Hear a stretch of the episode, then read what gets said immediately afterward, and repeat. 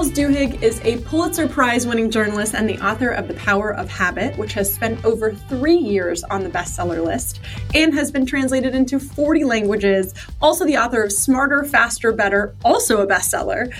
Charles writes for the New Yorker magazine and is a graduate of Yale University and the Harvard Business School. He's been a frequent contributor to CNBC, This American Life, NPR, The Colbert Report, PBS's NewsHour, and Frontline. And we shared this on the podcast, but also for one terrifying day in 1999, a bike messenger in San Francisco.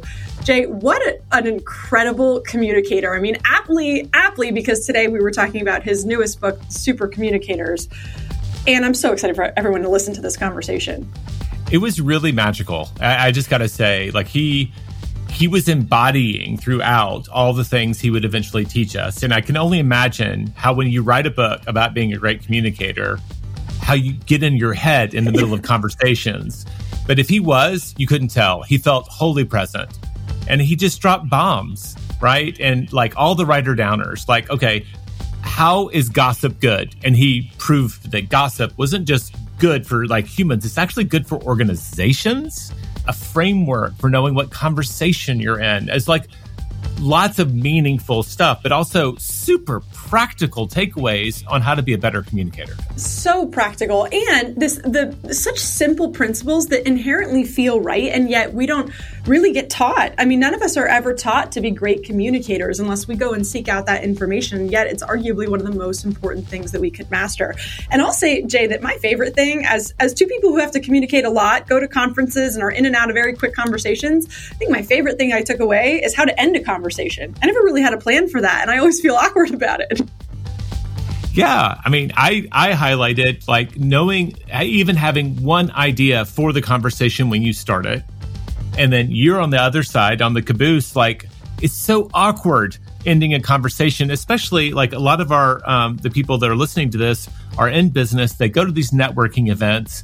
And your goal isn't to have, like, I'm an introvert. I'm usually happy if I have one conversation at the end of the food table for the whole night. But like my wife is going to talk to 50 people. So how do I go from one conversation to the next without being rude? And he gave us good framework for that. The whole conversation was just an incredible framework about how to be a great communicator. And to your point, he's a living example and embodiment of what he teaches in the book. This is an incredible conversation. Can't wait for you all to listen to it. Let's go listen to Charles.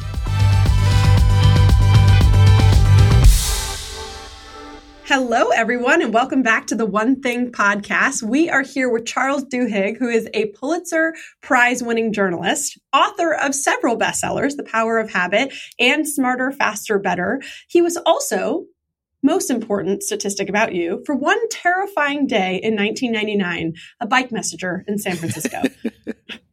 Here today, talking with us about his new book, Super Communicators. Welcome, Charles. We're super excited. Thank you so you. much for having me. This is such a such a treat and an honor. I think that one of the cool things in your bio, she didn't say it, is that you worked on the Colbert Report. That's true. That's like, true. So, like, you've hung out with Stephen Colbert. it's got to be one of the funniest human beings on earth. He is. Uh, the thing that is amazing about Stephen Colbert is he's also so smart.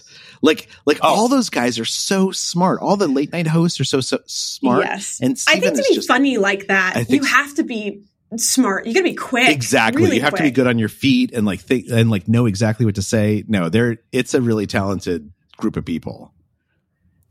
For sure. Well, Jay and I are huge fans. We got to get, you both got to geek out. I feel like I just, I'm just a third party here, but two amazing writers on the podcast today. And we are both huge fans. We've read all your books and I got the privilege to get to read Super Communicators already, which was exceptional. I'm excited for our audience to get to listen to what you have to share oh, today. Thank you.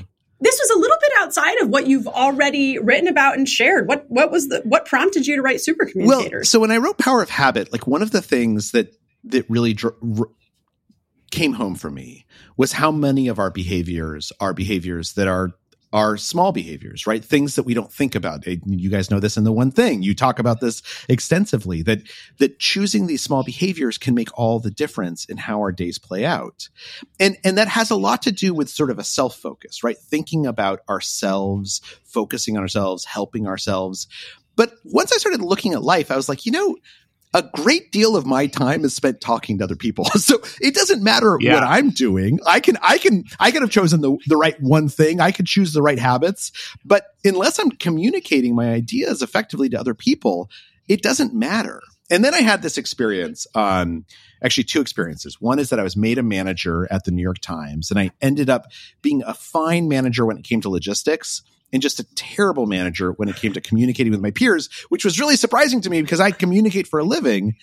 And this thing would happen. And so I basically called up all these like, you know, fancy scientists and said, look, tell me why I, I'm so bad at this. Why, what's the mistake I keep making?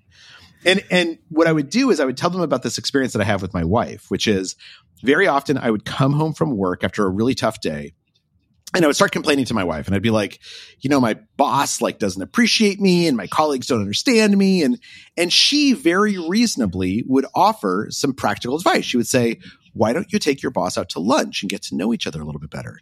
And instead of being able to hear her, I would, I would basically get even more upset. I'd be like, why aren't you supporting me? I want you to, I want you to have my back. Whose like, side are you right, on? Whose, whose side are you on in this thing? And I realized what was going on is that like both of us were communicating in legitimate ways and we could not hear each other. Because of course she would get upset when I did that. And so I went to all these fancy experts and said, help me understand why this keeps happening. And that, that was the genesis of the book. Oh, I I love love, that. that. And Yeah, I think a lot of people who became managers, you get real stark feedback Yeah. on how effective of a communicator you are, especially around the hard conversations. Absolutely. Um, the feedback is quick and it is swift. Yes. So, like, if it can humble a Pulitzer Prize winner, I feel a lot better about my own performance. well, and I think the thing that's so hard about it is that it catches you off guard, right? You think like, oh, I've worked for managers my whole life. I, I went to this fancy business school and then you're, then you're in like live fire and you realize how little you actually know. Yeah. Well, Charles, what came up for me while I was reading the book was exactly that. I, I I sort of had the same aha, which is we we all communicate for a living. I don't really care what you do. Like I, I think all of us are communicating for a living. And it's the thing that we have to do more than anything else, and arguably the thing that we have to be better at than anything else because we have to do it so consistently. But I don't I, short of me going out and looking for resources to become a better communicator, I don't know about y'all, but I was never taught to be a good communicator. This really isn't something that we're taught how to do, but we have to do it all day, every day. Yeah. Yeah. No, it's absolutely true. And and what's really interesting is that I think this is one of the reasons why we're not taught it and we should be taught it is that our brains have evolved to be good at communication. Right? We communication is essentially the super the human's superpower. That is why humans have succeeded over time as a species is that we can communicate so effectively with each other. And so we all have these instincts within our head, within our bodies about how to be super communicators. But of course those instincts evolved thousands or millions of years ago, way before you know computers, definitely before Facebook, before telephones, before when in a normal day you might talk to people all over the place. And so Right. part of what super communicators is about is about explaining the neurology of communication and the psychology of communication so that we can let those instincts come out.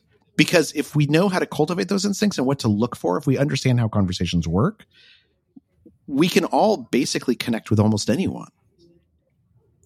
You're sort of in my thought track right now because in reading the book, you you sort of debunk this idea that super communicators are just born with some like blessed and born with some innate special ability to communicate that the rest of us miss that day in school or don't have that special skill and and you offer that instead they've they've mastered the, an infinite number of you call them choices in the conversation uh, about about how to take that dialogue forward That's exactly right. And and it really is practice. Nobody is born a super communicator, right? It's all about training ourselves to look for the right signals in a conversation because we understand how that conversation is working and then just practicing. And some of it's very very you know tacticals and, and easy. Like we know from study after study that if you sit down and you come up with two topics you want to discuss before a conversation starts, Mhm. even if you never discuss those topics, you're going to be way more relaxed in that conversation because that anxiety of like, what are we going to talk about next?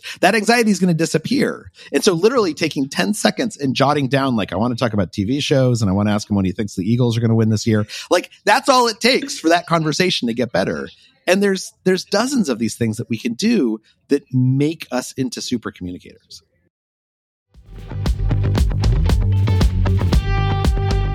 Eating healthy is an investment. It's an investment in yourself, but it also often requires an investment of your time. But good news is, Factor has delicious, ready to eat meals that are ever fresh and never frozen.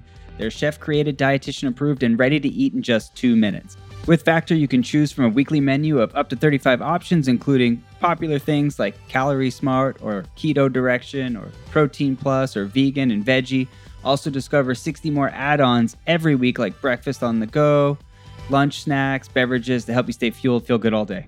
And we know our listeners here at The One Thing are focused on health and health goals. That's why we choose to partner with Factor. And if you visit factormeals.com slash 150 and use code 150, you can get 50% off your first month plus 20% off your next month.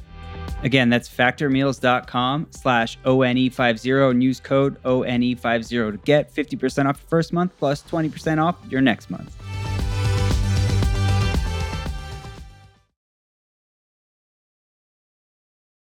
I love that one because that lines up. In college, I was I was a late bloomer, so I was very nervous and shy about small talk, especially with the other sex. Like if I had to meet someone, I would go to the the the, the cafeteria, I would read the newspaper, work the crossword, and one of my goals was was there one story, anything that I could have in the back of my head, and I would carry it around. Oh, did you hear about the car that drove into the Grand Canyon? Right. And all I needed was that in my back pocket. And then I could go out armed into the world of social people. And you probably didn't bring it up that frequently, right? It was like something. Oh, yeah, never. Right, right. And it was weird when I did, right. but I still could go in, you know? That's exactly right. I mean, a lot of a lot of conversation. In fact, there's been a lot of work by Dan Gilbert at Harvard looking at. Love Dan Yeah, Gilbert. Is this uh, stumbling on happiness? So he's the same, Dan yep, same guy, same guy. And this is research he's done more recently, and it looks at how we end conversations. And what it's found is that basically people get so anxious about ending conversations that they don't know how to do it until you tell people how to end conversations. And of course, once you tell them, it's the easiest thing on earth.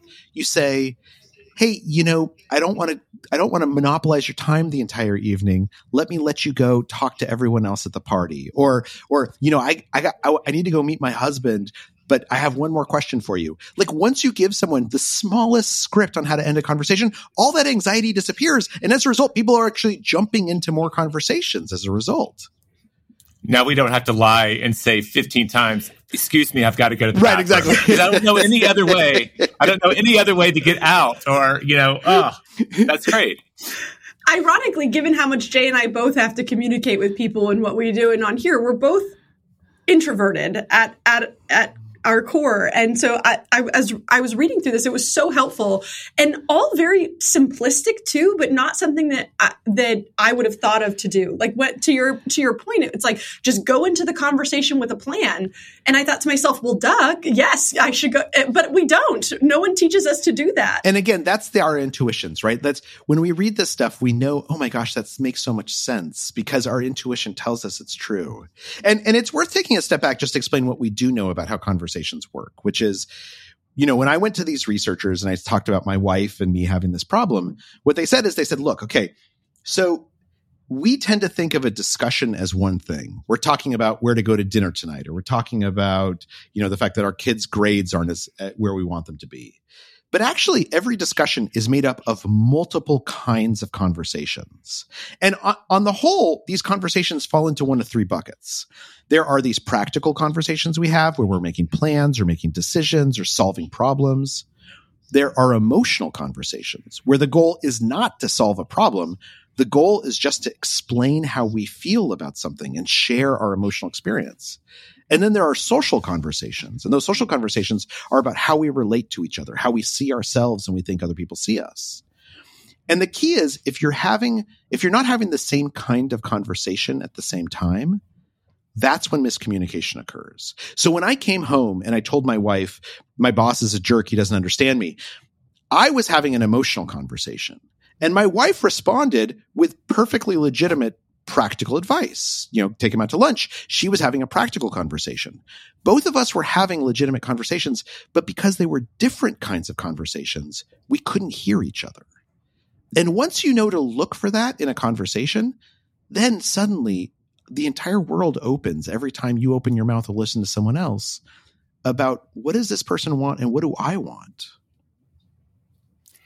It's so funny. You're making me think of our youngest. Yeah. Uh, and well, as a parent, like we were struggling with, you know, being parents to our youngest colicky and some other, you know, things going on.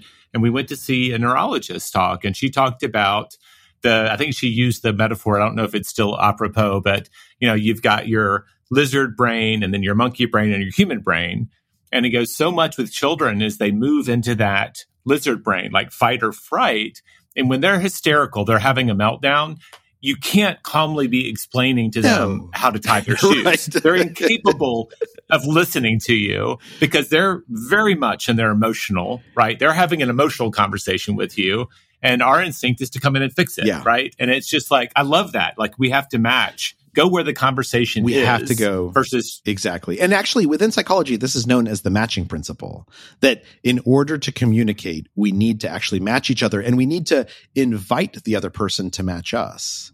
And, and there's, you, you know, we were mentioning taught, teaching this in school. And, and, and Jay, how old is your youngest now? Oh, I'm almost an empty nester. Oh, okay. My youngest, Edward, is now a senior in high So, school. so, so, I assume he's, he's, he no longer cries over tying his shoes. He, he's got, I have a three and a half year Okay, old though, okay. Charles. So any advice you have on how to deal with these monsters, I'm all ears. So one of the things that they found in schools works really well around this is they tell teachers, okay, if you have a student who comes to you and they're upset or they just are excited anything, ask them, do you want me to hear you? Do you want me to help you? Or do you want me to hug you? Right. And those three things correspond to the three different kinds of conversations. And of course, what Hmm. we're asking is like, if you want a hug, you don't want me to fix your problem. You just want me to hug you and tell you, tell you you belong here. You're okay. Or you might just want me to listen, right? When I come home and I'm upset about my boss, I want my wife to hear me, not to help me or hug me, but just to, just to say like, you know what? That sounds hard. and, and I think that this hear, help, hug is really useful because it's something we can all use. For sure. And I think anyone who's in a marriage is resonating with this right now because we've probably all been there where we're our spouse comes home or we come home and we're on one side or the other of that same scenario. And then what you talk about in the book, which I which I'd love for you to expand on some skills around this, is that uh, again, all of it seems obvious, and yet in practical application, we have to remember that you also have to listen and respect what the other side has requested. Because I know I've personally had this with my husband, where I'll say, "Do you do you want my feedback?" And he'll say, "No, I just want to get this out." And then I'll start giving him feedback and coaching. He's like, "No, no, no, no, no!" Like I said, no. Yeah, I absolutely agree. And I think it's actually this you, you bring you bring up a really good point because one of the important parts, of course, of a conversation is listening, listening to the other person. But what we know is that oftentimes one of two things can happen that can derail this. Number one, we can pretend to listen and we're not actually listening, right? We're basically waiting our turn to say what we want to say, regardless of what the other person is saying. That's, that's a bad instinct. When we recognize that in ourselves, we should stop. But the second thing that can happen is that we can listen, listen really closely, and the other person doesn't realize it. So oftentimes, hmm. particularly in hard conversations, particularly when there's tension, you have to prove to the other person that you're listening. And one of the techniques for this that they actually teach in like negotiation programs and at Harvard law is called looping for understanding. And it has these three steps, right? I ask you a question about, about, you know, what's going on.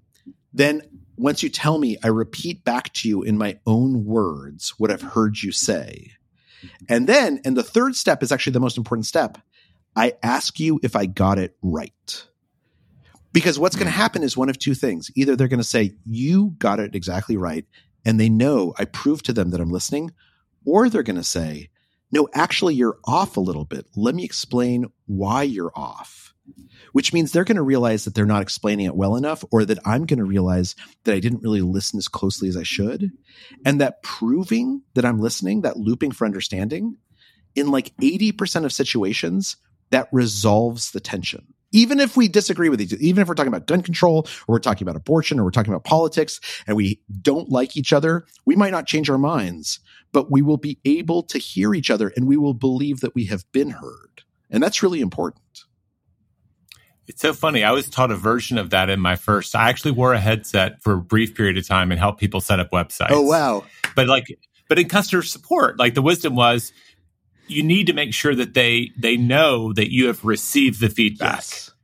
And we probably would then finish it with, uh, some sort of an acknowledgement that they're in an emotional place, right? I'm sure that's very frustrating. Yeah. Right. But did I capture the problem right? And just so you know, I'm sure it, I would be very frustrated if I were in your shoes. Too. Absolutely. And so, and I was like, I'm just putting the pieces together. Not to, I wanted to be a smart, smart aleck and do the the loop for understanding and mirror exactly what you said but it is like, yeah, you repeat it back and then you ask for confirmation. And that step for me was you also add the emotional like connection. I love that. I love that because I think what you're doing in a situation like that is you're recognizing that there is a practical aspect to this conversation and there's also an emotional conversation going on. And if I acknowledge yeah. your emotional conversation and I say, look, I understand like this isn't just about like trying to solve this problem. This is that you're you're upset you have to solve this problem in the first place you hate me you hate computers that that by mm-hmm. doing so oftentimes we take some of the poison of that passion away and it lets us focus on the practical question or to focus on the emotional question which will help us come yeah. together I, and I want to bring that back to Charles, just preparing yourself with some questions before you walk into the conversation, especially if you know it's going to be a hard one, or especially if you know that every time me and my spouse have this discussion, somebody gets frustrated. Yeah. And you talked about it in the concept that runs through the book is what is this really about? Right. And to me, that what I took away from it was just the the ability to ask enough questions that you get to the core of what it's really about. Do you have a few that are like always in your pockets Absolutely. that you can Absolutely. Please do. so, like, I, I, that's what I wanted to ask. I was like, I need a I need some I can pull out at any time. So one thing we do know about super communicators is that they tend to do a, uh, uh, people who are consistently super communicators, right? We're all super communicators at one time or another. But there's some people who can do it a little bit more consistently, more on demand. And there are these patterns that they have. One of which is that they tend to laugh more than other people. Hmm. But a second one is that they tend to ask what are known as deep questions and they tend to ask 10 to 20 times as many questions as the rest of the uh, the rest of the population but we often don't register it because they're questions like, Oh, what'd you think about that? Or, huh, what happened next? Or how'd that make you feel? Right? There's these little questions that invite us to talk about what we want out of this conversation and who we are. And so the thing about a deep question is that a deep question is something that asks us about our values, our beliefs, or our experiences. It allows us to share who we are. And when I say this word deep question, people think it's going to be like this really intimate, like, you know, tell me about your mother. But a deep question could be as simple as saying to someone, "Oh, oh, you're you're a lawyer. Did you always want to be a lawyer? Like like wh- wh- how old were you when you decided you wanted to practice law?" That's a deep question. It's a totally easy question to ask. It doesn't seem intimate. But what it does is it invites the other person to explain who they are to say, oh, you know, I grew up in this place and my dad, you know, my dad was a lawyer and I saw, saw how important justice is. Now you're seeing something about who this person really is. And my favorite deep question is simply to say, tell me what that means to you. Like when someone says like, you know, I feel, I feel this way about politics or I, you know, my kid, my kid is doing well in school. Tell me what that means to you. That's a super easy, deep question to ask. And what it does is it invites the other person to tell you what matters to them. And they oftentimes tell you what kind of conversation they want to have. If you ask a question like that, tell me what this means to you. Then what they're usually going to do is they're going to answer either practically or they're going to answer emotionally or they're going to answer with a social um, issue. And then you know, okay, this is the kind of conversation we're having right now. That doesn't mean I can't invite the person to have my kind of conversation because in a discussion, we're going to talk about practical and emotional and social issues. But now I know where their head is at and I can match them and invite them to match me. I love how the I, I, I wrote it down ten to twenty times more questions. It's crazy, right? It is, but I, have seen it. Like you hear it in great interviewers. Like, well, what does that look like? Yeah. And it, and what it what it speaks from is this intense curiosity to get the full picture. That's exactly right. right. You're saying fill in the blanks, fill in the blanks, fill in the blanks for me, fill in the blanks, and there are very few places in our life where someone is intensely curious and asking and listening to yes. us. And the at that is an incredibly war- wonderful feeling to have someone shed that light on you. I am curious. I want to know more about you, and you feel truly seen. Yeah. Is one of the, it's got to be like a deep human need to be seen for who we are. And apparently, this person's really interested in that. Yeah. Yeah. And, And then there's a second part to that too, right? Because it's not just that I'm asking you questions. It's not that I'm just interrogating you or interviewing you. It's that if we're having a conversation a back and forth, in addition to being seen, I want to show you who I am and you want to know who I am. And so there's this thing known as emotional reciprocity, which tends to be the most important ingredient in creating trust and liking between people. And what emotional reciprocity says is if I bring up something that's vulnerable, then if you respond in a similar way, we'll feel closer to each other. Even if we come from different backgrounds, even if we don't like each other, we will feel closer to each other. Now, that doesn't mean that you say, for instance, you know, my, my aunt has cancer. And then suddenly I say, Oh, I totally understand. Cause like my aunt had cancer last year. And then I just go off monologuing about my own problems. I don't want to take the spotlight and shine it and steal it away from you. But what I do want to do is I want to at least acknowledge that you've said something personal and vulnerable so that when you say my aunt has cancer and I say, I'm so sorry. I know how hard that can be. Can you please tell me more about it? I want to hear how you're dealing with this. That's a reciprocity of vulnerability. I'm showing them that I care about their problem. Similarly with excitement. And, and I think that's important because when we are asking those questions, particularly when we're asking those deep questions, we're going to hear people say things that are intimate and are vulnerable and are meaningful. And we need to step up and show them we have heard that and we're willing to, to have that conversation with them does it work to go first? Right? If you're trying to build that rapport, can you go first? Like if you know that and you can tell like they're going practical, practical, practical, and you know that the the conversation maybe needs to go to emotional you lead the door. Absolutely. You know, open the door. That's okay. that's inviting them to match you. So we can match other people and we can invite them to match us.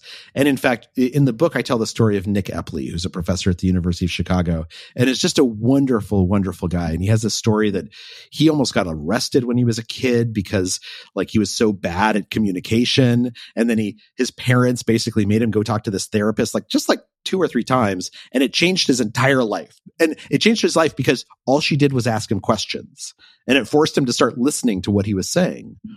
And the thing is, the first time I talked to Nick, and, and I think everyone has this experience, he says very intimate things very easily. Like he told me about his kids and his wife and medical issues.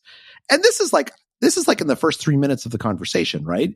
and I'm a reporter. I usually don't jump into the deep end right away, but he, and, but as soon as someone does that, when they're being honest and vulnerable and authentic, it's impossible not to respond and to say like, Oh my gosh, I'm so sorry to hear that. Or like, I know how hard that is because I've been through something similar myself. And then suddenly we're on the same plane. And that doesn't mean we're not going to get practical right? I mean, we could get practical right away. We maybe, or maybe we talk about our emotions a little bit more and then we get practical. But once we're aligned, that's when we begin sending signals back and forth to say, here's what I want to talk about. Here's the kind of conversation I want to have. And the other person can pick up on those signals and respond back. I love that. Can I just ask one clarifying question? Like practical and emotional, they seem very clear to me. Can you succinctly describe what a social conversation is by comparison to those two, just so I know exactly what that quadrant looks and like? It's, in- or it's interesting because because set, studies show that seventy percent of our conversations are actually social conversations. A social conversation is when we are talking about how we relate to other people in society right so so for instance you know as uh, jay i know you live in austin because we were talking about that so you're not just jay you're an austinite you're a Texan. You're someone who has made a decision to to move to this place. It's a little frontier like. There's an aspect of your identity that's informed by that. And and if you're telling me about what Austin is like, you're also telling me a little bit about what you're like. Or if I'm asking you, you know, how do you guys run the company? How do you and Nikki like coordinate your work and how do you guys get along? Uh, are there ever places where you disagree with each other? How do you resolve those disagreements? That's a social conversation because we're talking about how we relate to other people. It also is true anytime we're talking about just society at large. When we talk about politics, we're oftentimes having a social conversation. When we talk about um, our work, most of our work is about coordinating with other people. When we indulge in gossip, uh, you know, office gossip, which is actually very important according to studies and in making workplaces run right. That's a social conversation. So, so wait, you're saying gossip is good? I was just about to say, whoa, whoa, whoa, we're not going to just skate over that, controversy. Go yeah. back. oh my gosh, there's so many studies to this. It's so interesting. You're telling me that we should have kept the water cooler. Yeah, well, so it turns out that if you look at how companies function, particularly as they get larger, there's a huge amount of norm setting that you can't do through formal channels right? I can tell you, like, look, here's our sexual harassment policy, right? So you know what you definitely shouldn't do. But like, is it okay to ask someone like, hey, where'd you get that dress? That's a nice dress, right? Like, is that creepy or is that, is that curious? Office gossip is what allows us to establish, to figure out what the norms in an organization are or in any setting. Because if somebody comes up and they say to you, Hey, he asked me about my dress and that's kind of creepy. Now you know don't ask anyone about their dress. That's that's sort of like a not a great thing to do. Office gossip is actually how in, most information gets transmitted within an office place. And so it, it, can be toxic, right? You don't want to let it get out of hand. You don't want to let it get too far, but it's really important to give people opportunities to talk each other to each other in less formal ways because that's how we learn how this company actually works. It's so interesting and so true. If I if I look backwards at most of the norms that I've been able to acquire in any business, and by the way, even when we do corporate consulting, that it's sort of the I always say it's the sideline conversations that inform the thing that we wouldn't even know to ask about. Absolutely. Absolutely. And it's also the conversations, by the way, we enjoy the most, right? Totally. Those are, those are more fun. They're more interesting. We all want to spill the tea, Charles. Yeah, exactly. Exactly. and that's a social conversation. Uh, uh, it can also be something like, you know, me and my wife talk about our kids a lot. I'm sure you guys do as well. Particularly if you have a three and a half year old, you probably talk about your kid for 90% of your days.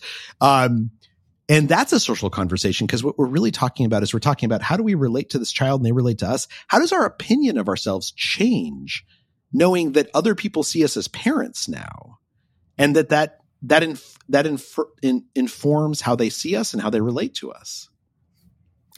The social stuff is like amazing contextual information for navigating the social. I mean, it, you said that is our superpower. Yeah. I think the Neanderthals were actually smarter and stronger and bigger but because we figured out the social thing, like how do we actually coordinate? We kind of survive. That's exactly right. And in fact, if you look at the the history of the the evolution of the human race, what you'll find is that in places where there where there was pro social instincts, where I mean, pro sociality has a lot of downsides, right? If I take care of the sick, if I take care of the old, I am using up resources on someone who might not be able to replenish them. But what we've discovered is that despite that drawback, pro social communities tend to do better over time because that caring for each other, that taking care of each other means that actually we progress faster. We can specialize faster. And that's what communication is. Communication is a way for us to establish pro sociality. And in fact, you can see it inside people's brains. So in this conversation we're having right now, and I love this, there's this guy named Beau Sievers who's at um, Dartmouth who has done a lot of this work. If if we were hooked up to these machines measuring our brains and our bodies in this conversation right now, when we match each other, our eyes are dilating at the same rate. Our heartbeats, even though you're in different cities than me, our heartbeats are starting to match each other. Our breath rates are starting to match each other. And if we could see inside our brains, what we would see is that your brain activity is starting to look like my brain activity and my brain activity is starting to look like your brain activity. That's what communication is. It's known as neural entrainment. I'm trying to explain an idea well enough that you understand that idea or you feel that emotion. I'm trying to get your brain to look like my brain because that's when we've connected with each other. So cool.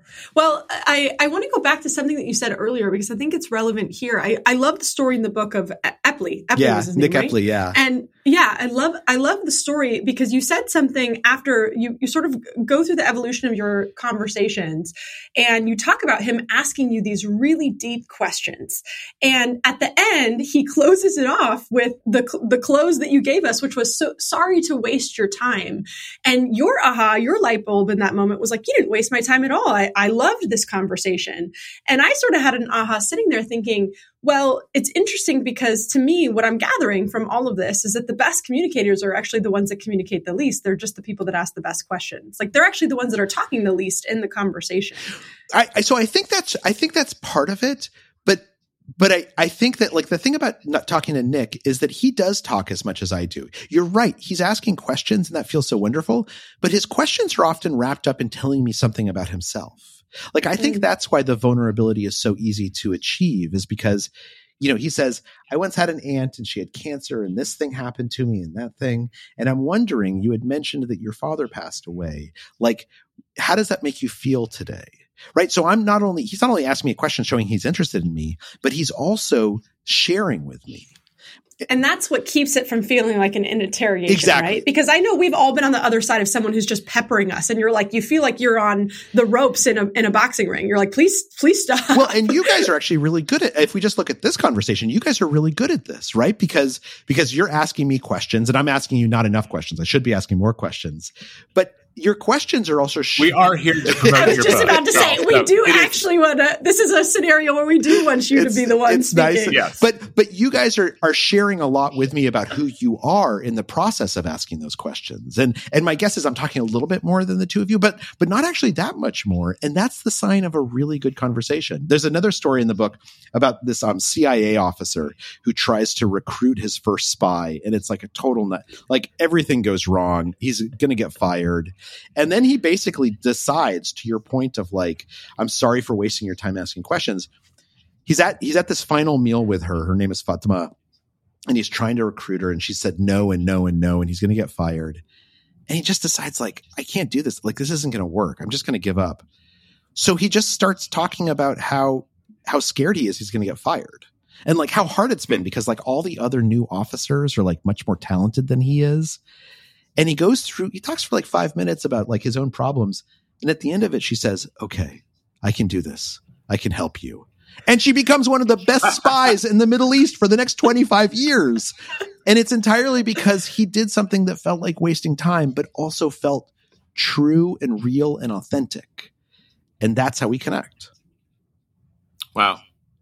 What's funny? Okay, so you're actually I got to listen to an interview, but very close, no recordings, anything of an active CIA. Oh wow, person who recruit same thing, and like the things I walked away with were that friction creates intimacy. Mm-hmm. And this idea that they were trained to run all the stop signs. He goes, so much of like social convention is the person sends a signal that they don't want to go there and you obey it.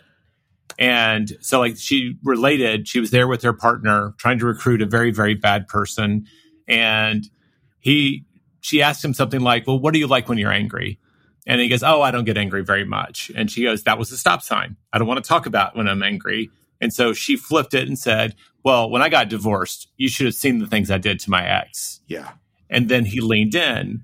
And it was that friction of running through his stop sign and then I think reciprocating, what you call it, emotional, emotional reciprocation. Yeah. But starting with that, leaned in, and I was. It was just fascinating. You talk about people who have studied the art of communication. These people in those frontline situations where it's life and death, man, they have they've learned the high art of how to kind of get there in a, in a unique Absolutely. way. Absolutely. Well, and, and even you mentioned that you did like customer service, right? That you were interacting with folks yes. like that. Not quite as high stakes. Not quite as it high was a, stakes. It was a website, but not a country or a coup. Definitely as intense and tense, tension filled that as doing a CIA recruitment. I am certain that you got yelled at a lot and called some names. Oh, that, yeah. yeah. And, and you become an expert, right? You become an expert in understanding, okay, this person is saying, this person is throwing up a stop sign they're saying, You're the worst person on earth. Your company is awful. I hope you all die. And I need to blow through that. And the way I'm going to blow through it is I'm going to remind them that I'm a human and say, like, I'm so sorry yeah. you feel this way. I felt that way myself. Like, I know how frustrating it is to order something and it doesn't arrive the way you wanted to. Let's fall, let's solve this problem together. And then suddenly you're, they're like your best friend on earth, right? And I think that's really wise, like looking for those moments where you see the stop sign. That's the type of thing that usually causes us anxiety. But what we should see it as is an invitation to ask a new question. There's actually this great phrase that if you're feeling furious, get curious, which is a oh like yeah, that. it's a good thing too. to remember when you're in the That's a writer downer, Charles. in the heat of the moment because what it basically says is exactly what we've been saying. Like, if you're if you're feeling overwhelmed, if you're feeling upset, just ask a question, and you're probably going to learn something that that makes it easier to have this discussion. And I just have to say that little role play you did, like you have a future in customer service if you want it. That was good. I'm not. I'm not sure that I want it. no, no, I don't know that that's no. the highest and best use of your skills, Con- Charles. constant abuse wi- is not my idea gonna a say good that'll time. wear anybody down. well, I I love this idea that I think again you you talked about this at the very beginning of our conversation, which a lot of this is just going back to our instincts. You said it resonates with you because it's instinctual. And I remember taking my first negotiation class. Uh, it, it was when I took a master class with Chris Voss, who wrote, who wrote Never Split the Difference. You, Yeah. that, that book, one of my favorites. And he and the very first principle is about mirroring. And it's not just physical mirroring, which I think every salesperson ever learns, but it's also the emotional mirroring. Yeah. Which you you or, or the tone, speed, all those things, all the mirroring that you can do, and and when you hear it, you're like, oh yeah, that feels really natural. That feels really normal to me. And then I looked up and realized we we do that naturally everywhere. All the it's, time. It's the, it's the equivalent of uh, my husband works in film and had to go to another country for a while, and I swear came back with the slightest accent. swear it like because it, we start to mirror whomever or whatever we're around and so I, it's this Hmm. idea that these principles that you're that you're giving we need a roadmap in order to follow but they are actually very natural communication steps for us Yeah, absolutely. And in fact, if you um and you know this because you have a three and a half year old, if you smile at a baby, the baby will smile back at you. Right. If you are in a conversation, so there was a guy named um, James Provine who did a bunch of studies looking at laughter, and what he found is that eighty percent of the times that we laugh have nothing to do with humor. Like nobody has said anything funny. But what a laugh is, is a laugh is showing the other person, I want to connect with you. And when they laugh back, they're showing us that they want to connect with us as well. The same thing is true actually of expressing almost any emotion. And so to that point, we, we think about mirroring and there's definitely ways to use mirroring in a manipulative sense, right? I think, I think that sometimes when, when Chris and, and when we're talking about negotiations, we're trying to, we're trying to entice the other person against their will to connect with us. But Yeah. in most conversations, when we're mirroring with someone, what we're really doing is we're trying to show them, I want to connect with you. That's why if I, if you have, if you say something emotional and I respond having an emotional conversation with you, that's why it feels so good is because you're showing me I want to understand you. And that feels great. In fact, our brains have been hardwired to feel good about that. Is a lot of the book, and I'm sorry I haven't seen it yet. I'm just like the rest of the people listening. Like, where do I get my hands on it? How much do you go into the nonverbal stuff, like the mirror? There's a whole chapter on that. In fact, it's it's really interesting. So um, I'm, I assume you guys know the the TV show The Big Bang Theory, the sitcom. So what, what's Yeah. really interesting is when the writers of that show were trying to figure out how to how to make it, they had this basic problem, which is the main characters are supposed to be awkward. They're supposed to be emotionally awkward and socially awkward. They're not supposed to be good communicators. But the thing about a sitcom is a sitcom only works if the audience knows exactly what someone is feeling and thinking as soon as they walk onto the screen. There can't be any subtlety in a sitcom. So the question became, how do we transmit what these characters are thinking and feeling if they can't do it through their words? Because the, the character is supposed to be awkward. And the answer was entirely nonverbal. Right. Or, or actually, it's not necessarily nonverbal because they are making sounds. It's, it's non-linguistic. So it's about how you hold your body. It's about the noises you make. It's even some of them when you're like, hmm, that's interesting. Or tell me about, you know, like these little asides, what are known within psychology as back channeling. That's how we show when people want to connect, when we can't give them the dialogue to allow them to connect. And it turns out that NASA actually figured this out on their own, and they used it to figure out who would make for good astronauts. Because one of the problems that they had is that they needed people who had high emotional intelligence, high high EQs, and basically everyone was good at faking it, right? Like when you get to when you get to Yeah. that stage, you're really good at faking emotional intelligence, regardless of whether you got it or not. So this one guy, he started paying attention to how the astronaut candidates would laugh or how they would respond to him expressing sorrow or how they would ex- respond to him bringing up something from his past. And he found that's the way to figure out who has emo- high emotional IQ is if they matched him, then they actually wanted to understand what he was thinking and feeling. Wow. I laughed at that, which is not funny just because it's like surprising, right? So now I'm like all meta in the middle of a conversation about conversation. totally, totally. How, how, how, do you not get in your own head? Like, am I leaning in too much? yeah, yeah, it, yeah. It, it's a good, but like, it's a good question because it can feel overwhelming, right? As we're describing it and talking about it. But again, that kind of goes back to the to the most important idea, which is we all know how to do this. Like once you learn the framework, you get to stop thinking about it because your instincts will take yeah. over and it will point you in the direction of what to pay attention to and what you can safely ignore. And then you you don't have to think about it all the time. With the wisdom of your three kinds of conversation and just starting with an awareness of what conversation are we having, I'm not going to tell you that's the one thing in your book. It's for me, it's the simplest framework, kind of like your your your habit loop, which I'm sorry, I mean, I don't know if you studied BJ Fogg, but like it mirrors every bit of research I've said, but you said it so eloquently and perfectly. Like you gave me a simple approach to understanding how habits oh, work. Thank you. And that framework I'm going to remember is like, oh, there's really basically three kinds of conversations. And if I really understand which one we're having right now, I can be appropriate in the moment. Exactly. Which will allow this to go just a little bit better. Absolutely. Okay. So let me ask you guys a question, if it's okay. Oh, if yeah. you were having like a terrible day, like the worst day, and and you you just wanted to call someone who you knew was going to make you feel better, who would you call? My wife. Okay, and it comes immediately into your mind, right? You know exactly who. How about you, Nikki? I'd call my husband. Yeah, yeah, and and okay. So now let me ask you some questions about what this actually happened yesterday when someone slammed into my Bronco. I was going to say Jay yeah. didn't have a bad day yesterday. Oh my gosh, yeah, that, that, sounds terrible. Like before I call the police, before I call like the insurance, I call my wife, and I was just like, you know, boom, okay, And take me to that conversation. So you call up your wife, you say, "Some jerk just rear-ended me." What did she do next? What did she say back to you? Oh gosh. I was really hyped up on adrenaline sure. at this moment because yeah. he was going fast, and I, it was a good it was a good lucky thing. But um, I think the first thing she asked is, "Was that okay?" Okay. Yep. Uh, how bad was it? What happened? Right? Curiosity, and then what can I do? Yeah. She's like, "I will call the insurance." Right? Because I was thinking, I don't even like. I'm so jacked up right now. I got it out of the intersection. He parked. Like, just remind me what I need to do because I couldn't think straight.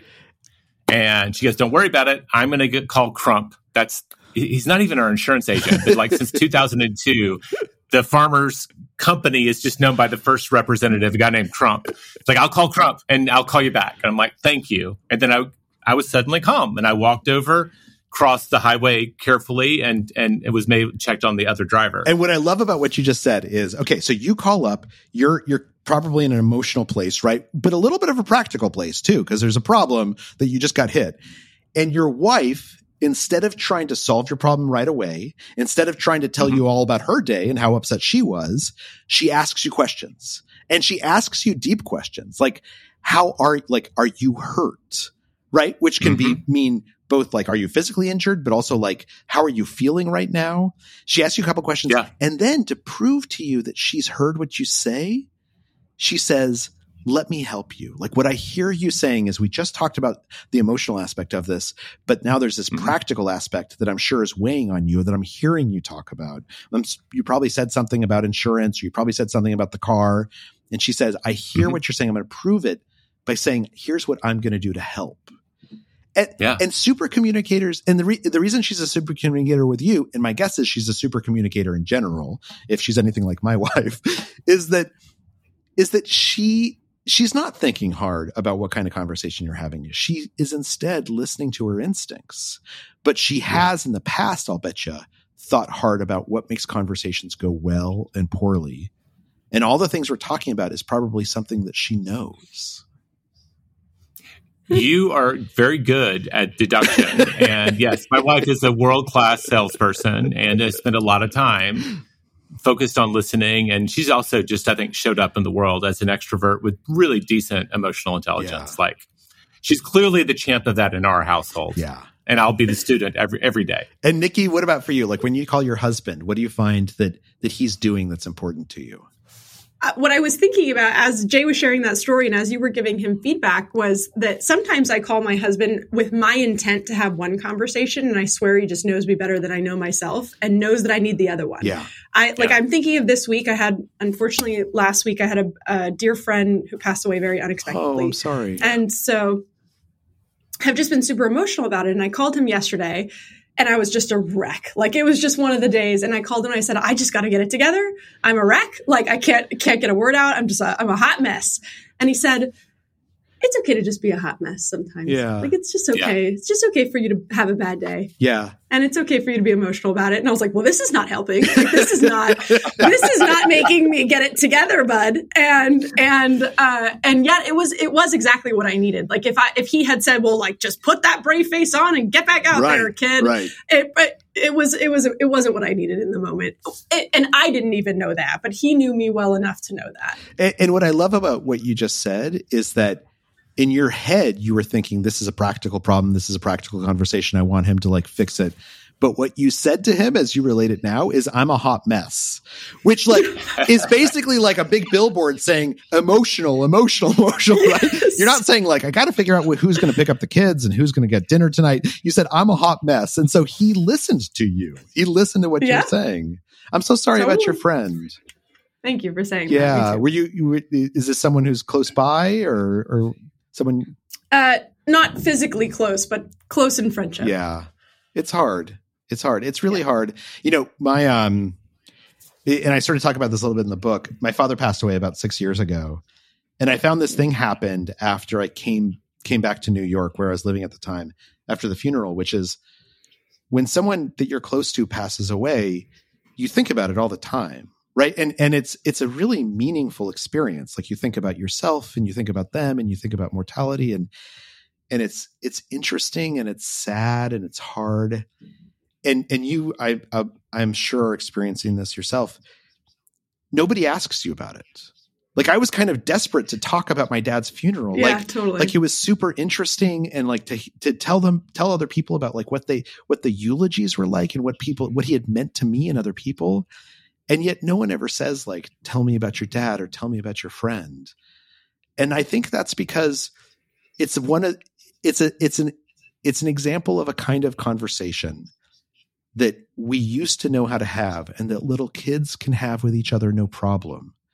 But that as we get into adults and we think of ourselves as professional we forget how to have it.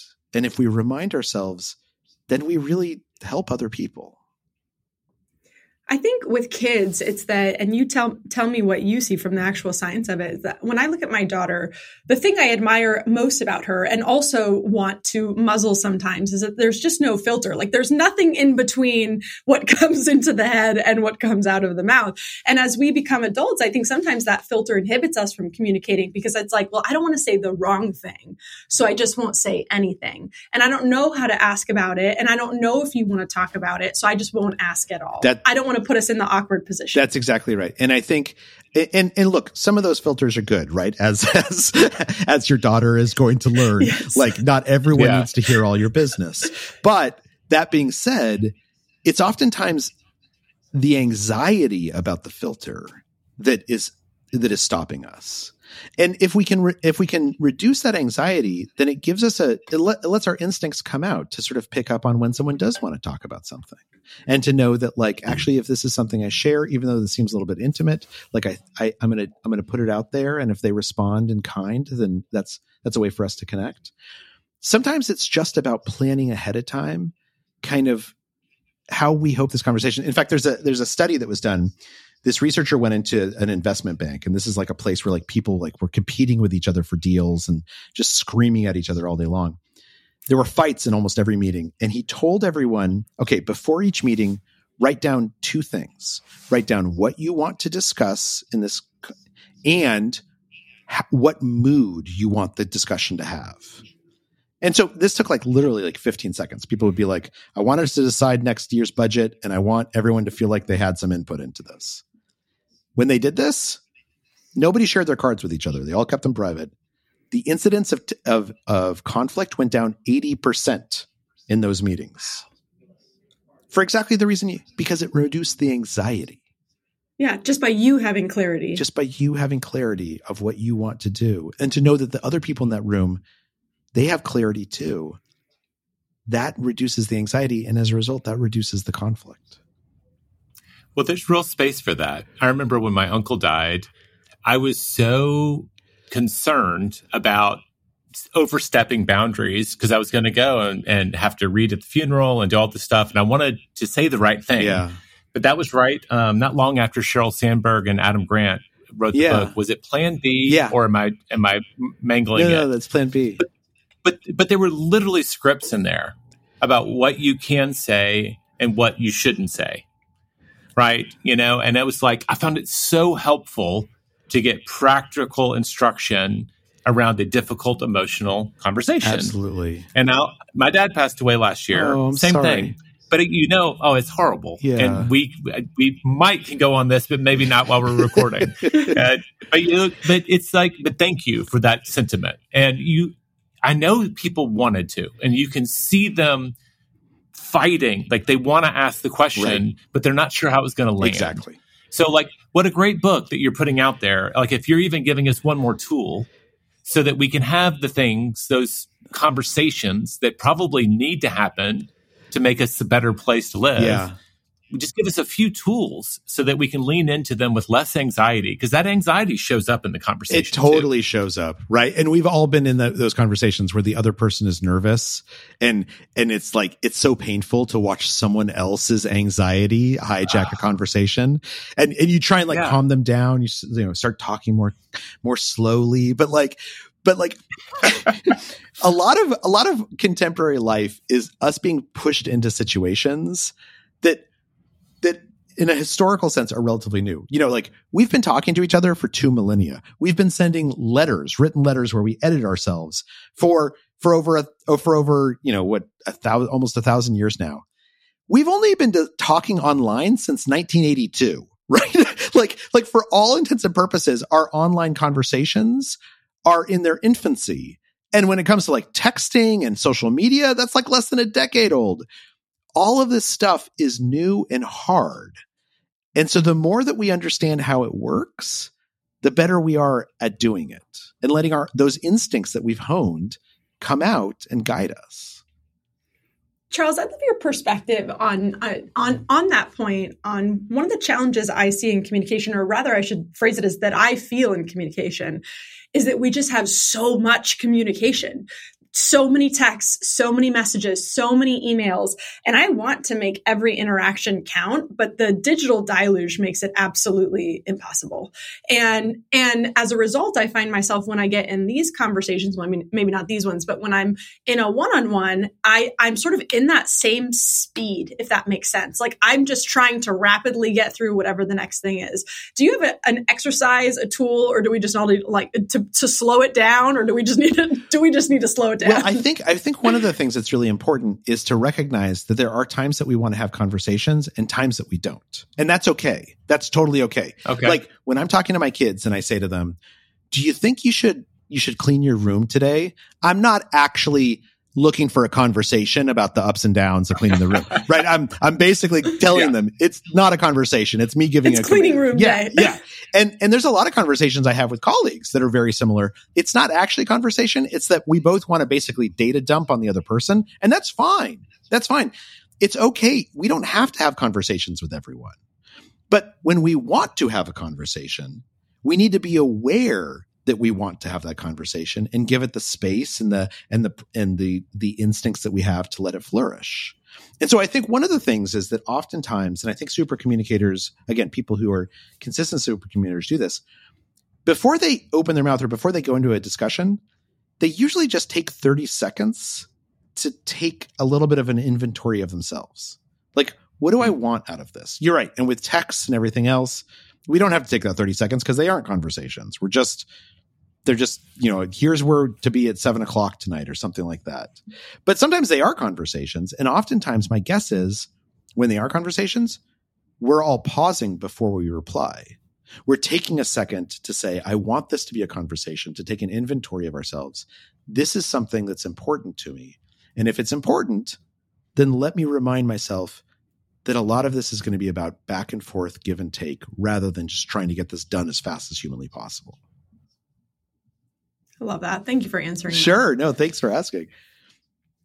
Charles, at the end of every one of these interviews, we always ask, what's the one thing that you would want our audience to take away? I know I took many one things, so thankfully I get to ask you this question. You don't have to ask me, but what's the one thing that you would want our listeners to take from this conversation? I think the biggest the, the biggest one thing is to know that you can be a super communicator. You can be a super communicator when you want to be a super communicator. Sometimes it happens just by accident or you feel like you can control it. Anyone can be a super communicator you have that instinct. The key is just to learn and understand yourself and how conversations work.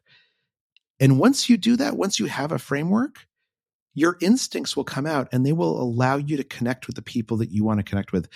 You can have the most meaningful conversations you want, and they will go better if you understand what you want going into them and you understand how to listen. So anyone can be a super communicator and the right conversation at the right moment, they can change people's lives. And so it's worth doing. This was such an incredible Absolutely. conversation today. Thank you so Thank much. Thank you. Thank you for having me mm. on book comes out February 20th, Super Communicators. I got lucky enough to get the early copy. I'm going to send mine to Jay so he can read too, but it was just such an incredible read. So thank you, Charles. I'm excited for everyone to get to read this and to get to hear this conversation. If people want to connect with you, where can they find you? They, if you just Google my name, Charles Duhigg, I'm at charlesduhigg.com. I actually have my email address on there and I res- read and respond to every single email I get from a reader. So it, it might take, it might take a couple days or a week, but I will definitely respond to you. And um, yeah, I'd love to hear from folks about about how they communicate. Thank you so much, Charles. Thank you. It's great to meet you. Thanks for sharing. Yeah, absolutely. Thanks so much. Thanks for listening to the One Thing podcast. If you're a bold risk taker who wants to dream big and achieve a higher level of success in your life or business, visit theonething.com. There, you'll find information on one on one coaching, our exclusive community membership program, and customized workshops that will help you get your team or organization aligned and rowing in the same direction. That's T H E, the number one, dot com to start living the life you've always dreamed of today. Be sure to follow the show to stay up to date on weekly episodes, guest interviews, and more. Plus, we would love to hear from you. Send us a voice note by going to speakpipe.com slash the one thing or email us at podcast at the one thing.com. We'll see you next week.